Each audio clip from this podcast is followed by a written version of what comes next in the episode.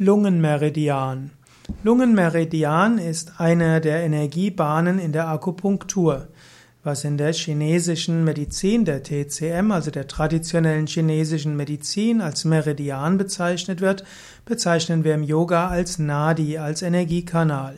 Und so gibt es viele Meridiane und die entsprechen auch den Yoga Nadis.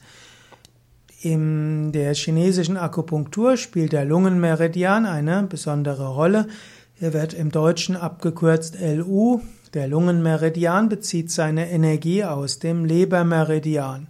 Der Lungenmeridian hat eine Wirkung auf die Atemwege und auch bei Stauungen. Lungenmeridian zählt zu den Yin-Meridianen, also zu den Energiebahnen, die Yin-Energie, also weibliche Energie transportieren.